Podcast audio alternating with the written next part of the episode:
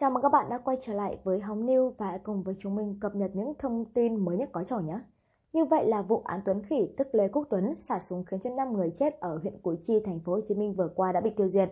Tưởng chừng như vụ án này đã đi tới hồi kết, vậy nhưng mới đây, hiệp sĩ Nguyễn Xin lại tiếp tục lên tiếng tố cáo sự thờ ơ của gia đình người thân Tuấn Khỉ. Và ngoài ra thì anh chàng cũng tiết lộ sự thật về bức tâm thư cuối cùng của nghi phạm gửi cho người thân trước khi chết. Và cụ thể thông tin này như thế nào, chúng ta sẽ cùng nhau tìm hiểu kỹ hơn ngay sau đây nhé.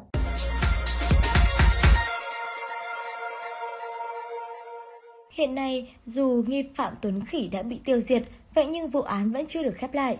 Phía cơ quan chức năng đang tích cực mở rộng điều tra làm rõ mọi việc. Trong bối cảnh đó, mạng xã hội vẫn không thể ngừng bàn tán tới Tuấn Khỉ. Bên cạnh sự vui mừng của người dân vì đối tượng đặc biệt nguy hiểm đã bị tiêu diệt, một số ý kiến lại tỏ ra đồng cảm, xót thương. Điều này gây bức xúc cho rất nhiều người, trong đó có cả Nguyễn Xin, một nhân vật khá nổi tiếng trên mạng xã hội.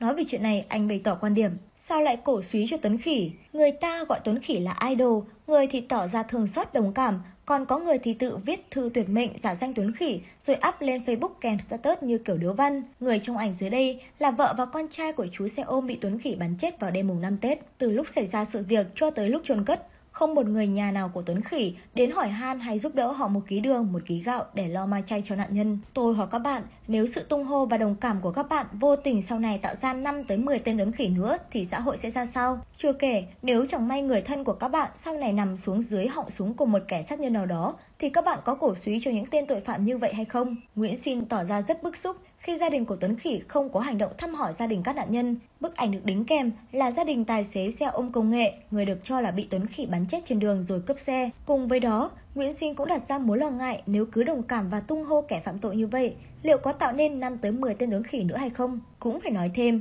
sau khi Tuấn Khỉ bị tiêu diệt, nhiều lý lẽ biện hộ cho hành vi phạm tội của đối tượng này xuất hiện tràn lan trên mạng xã hội. Một số tài khoản cho rằng các nạn nhân đều là người lôi kéo Tuấn Khỉ vào con đường cờ bạc rồi lừa tiền tới hàng tỷ đồng. Chưa dừng lại ở đó, một bức tâm thư mạo danh Tuấn Khỉ cũng được chia sẻ khá nhiều.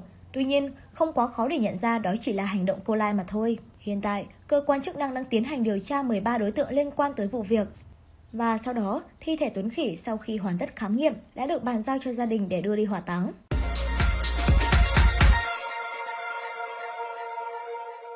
Chúng mình là Hồng Niu, đừng quên like cũng như subscribe kênh để không bỏ lỡ những thông tin mới nhất có trò nhé.